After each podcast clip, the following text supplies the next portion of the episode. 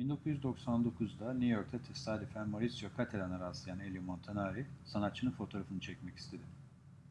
Ertesi gün Washington Square Park'ta buluştular. Montanari'nin kafasında Hugo Mulasch'ın 1965'te aynı noktada çektiği Duchamp fotoğrafını yeniden yaratmayı denemek vardı. Bu sefer Catalan aynı pozisyonda olacaktı.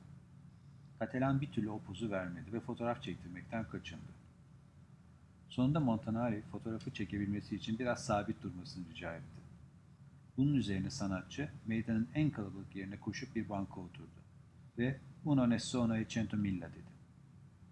Luigi Pirandello'nun Türkçe'ye biri, hiçbiri, binlercesi şeklinde çevrilen romanı bu hikaye üzerinden sergiye de adını verdi.